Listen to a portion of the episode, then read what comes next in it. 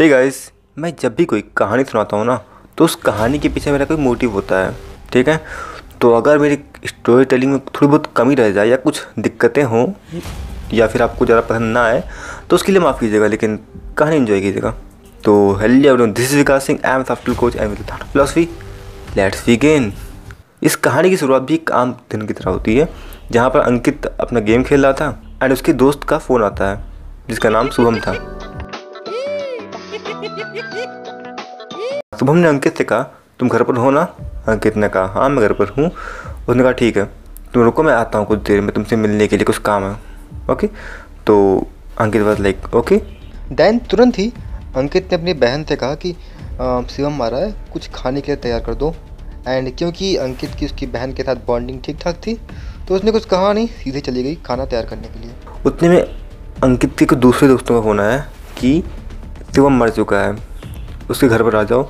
यहाँ मातम मर रहा है। ये बात लाइक क्या बकवास कर रहे हो? उसका तो फ़ोन आया हुआ था मुझे कुछ देर पहले। तो उससे लगा कि ये दोस्त शायद मज़ाक कर रहे हैं। लेकिन फिर उसने रीचेक किया तो उन दोस्तों की बात सही थी। क्योंकि न्यूज़ पर भी एक बस पलटी हुई थी जिसमें शिवम बैठा हुआ था। एंड उसके अलावा भी जब उसकी फैमिली से या फिर उसके पापा वगैरह से बात किया तो वहाँ भी सेम बात चल रही थी। तो उसे फील हुआ लगता है ये चीज़ सच है। और उतने में शिवम उसके घर पर आ गया। उसकी घर की बेल बजाई। अब नॉर्मल सी बात है, अंकित काफ़ी डर गया था एंड अब वो दरवाज़ा खोलने के मूड में बिल्कुल भी नहीं था। लेकिन अंकित की फूटी किस्मत दरवाज़ा पहले से खुला हुआ था। शिवम दरवाज़ा खोलता है अंदर आ गया। एंड अब अंकित और उसकी बहन काफ़ी डर गए कि, भैया, ये क्या हो रहा है भाई? ये ये आदमी ज़िंदा कैसे है? घर में एक साथ इतनी सारी चिल्लम चिल्ली देखने के बाद शिवम को समझ में आ गया था कि मेरा भंडा फूट चुका है। तो उसने रिवील किया कि देखो यार, मैं मर ज़रूर चुका हूँ, लेकिन मैं भूत नहीं हूँ। क्या बकवास कर रहे हो? मर चुके लेकिन भूत नहीं हो? उसने समझाया कि देखिए देखो, इंसान को एक साइबॉग चाहिए था, जो कि ढंग से काम कर सके इंसानी फीलिंग्स के साथ, लेकिन वो इंसान का नौकर बन के ही रहे।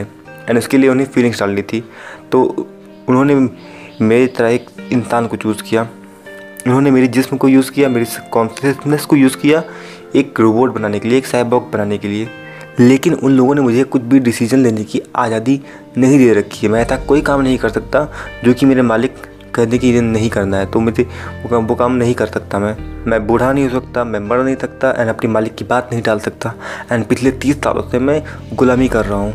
एंड फॉर्चुनेटली सन 2130 में टाइम मशीन का इन्वेंशन हुआ एंड मैं उसी टाइम मशीन से चुपके से इस टाइम में आ गया। और इस टाइम में आने की मेरी वजह यह है कि मेरी लाश गलती से शायद किसी खतरनाक आदमी के हाथ लग जाती है एंड जिसकी वजह से वो मेरी लाश को लैब में रखता है। एंड मेरी कॉन्सियसनेस का यूज़ करके ही वो अ, अगले सत्तर साल के बाद एक साइबॉग तैयार करता है। तो मेरा मिशन सिंपल है मुझे अपनी लाश की हेल्प करनी है या कहूँ मुझे अपनी लाश को बचाना है। दूसरे शब्दों में कहूँ तो मेरी मुर्दे की जान खतरे में है एंड मुझे वो बचाना है जिसके लिए मुझे वहाँ तक जाना पड़ेगा।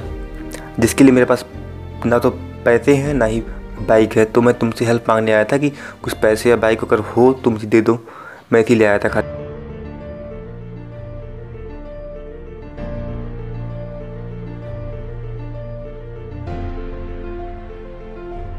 खैर, अब इतना कुछ सुनने के बाद अंकित को भी फील हुआ कि लो अपने दोस्त की हेल्प करता हूँ मैं। एंड अंकित चला गया अपने दोस्त की हेल्प करने के लिए। खैर, उन दोनों ने अपनी लाश को बचाया। एंड अपनी लाश को लेके जा भी रहे थे वो लोग, लेकिन अनफॉर्चुनेटली उनका एक्सीडेंट हो गया। एंड उनका एक्सीडेंट होने के बाद उनकी लाश एक झरने में गिर गई। अब वो झरने में लाश ढूँढने तो गए, लेकिन उन्हें लाश कभी मिली नहीं। और तब शिवम को अपनी गलती समझ में आई कि वो शिवम ही वो इंसान था जिसने अपनी लाश को घुमा दिया। एंड जब वो लाश किसी के हाथ लगेगी तो वो लैब में रख रख लेगा as a test as a subject and उसके बाद वो एक्सपेरिमेंट करेगा। एंड सत्तर सालों के बाद वो एक सैबॉग तैयार करेगा। एंड जो बस गुलामी करने के लिए बना होगा। गाइस अब मुद्दे की बात यह है कि हम में से बहुत सारे लोग बस ऐसा सोचते रहते हैं। मतलब कि सीधी सी बात है कि हम कोई काम करते हैं तो वो काम सफल भी हो सकता है एंड असफल भी हो सकता है अच्छा भी हो सकता है, बुरा भी हो सकता है। एंड उसके परिणाम क्या होंगे? हम ये पहले से प्रेडिक्ट कई बार नहीं कर सकते हैं। एंड कई बार लोग इसी कपोर कल्पना में अपना पूरा जीवन बेकार कर देते हैं। बस ये सोचते हुए कि, कहीं कुछ गलत हो ना जाए ठीक है? एंड कई बार क्या होता है कि लोग करते हैं एंड कुछ गलत हो जाता है। तो उसके लिए वो या तो खुद को दोषी मानते हैं या किसी और को दोषी मानते हैं। जैसे कि इस कहानी में स्वयं चाहे तो खुद को दोषी मान सकता है इन सब के होने की लिए क्योंकि जिम्मेदार तो वही है। लेकिन यार सही सी बात है जब तक हम कोई एक्शन नहीं लेते हैं तब तक हम कुछ कह नहीं सकते।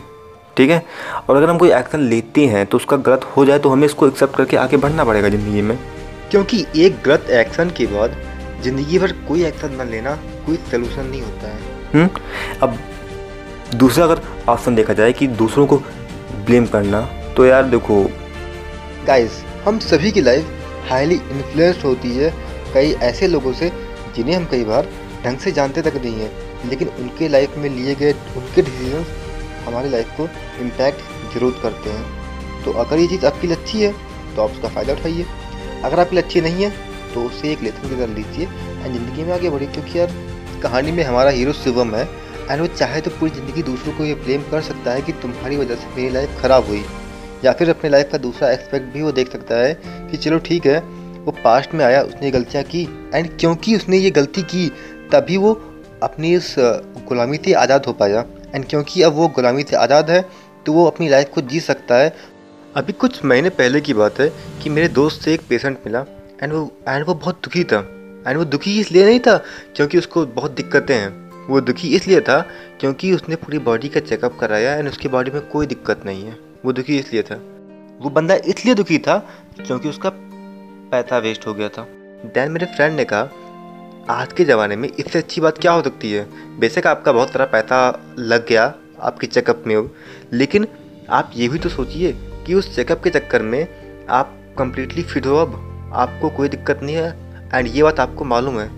अगर मैं अपने कहानी की बात करूँ तो शिवम एक रोबोट है, वो भी आज से काफ़ी साल बाद का।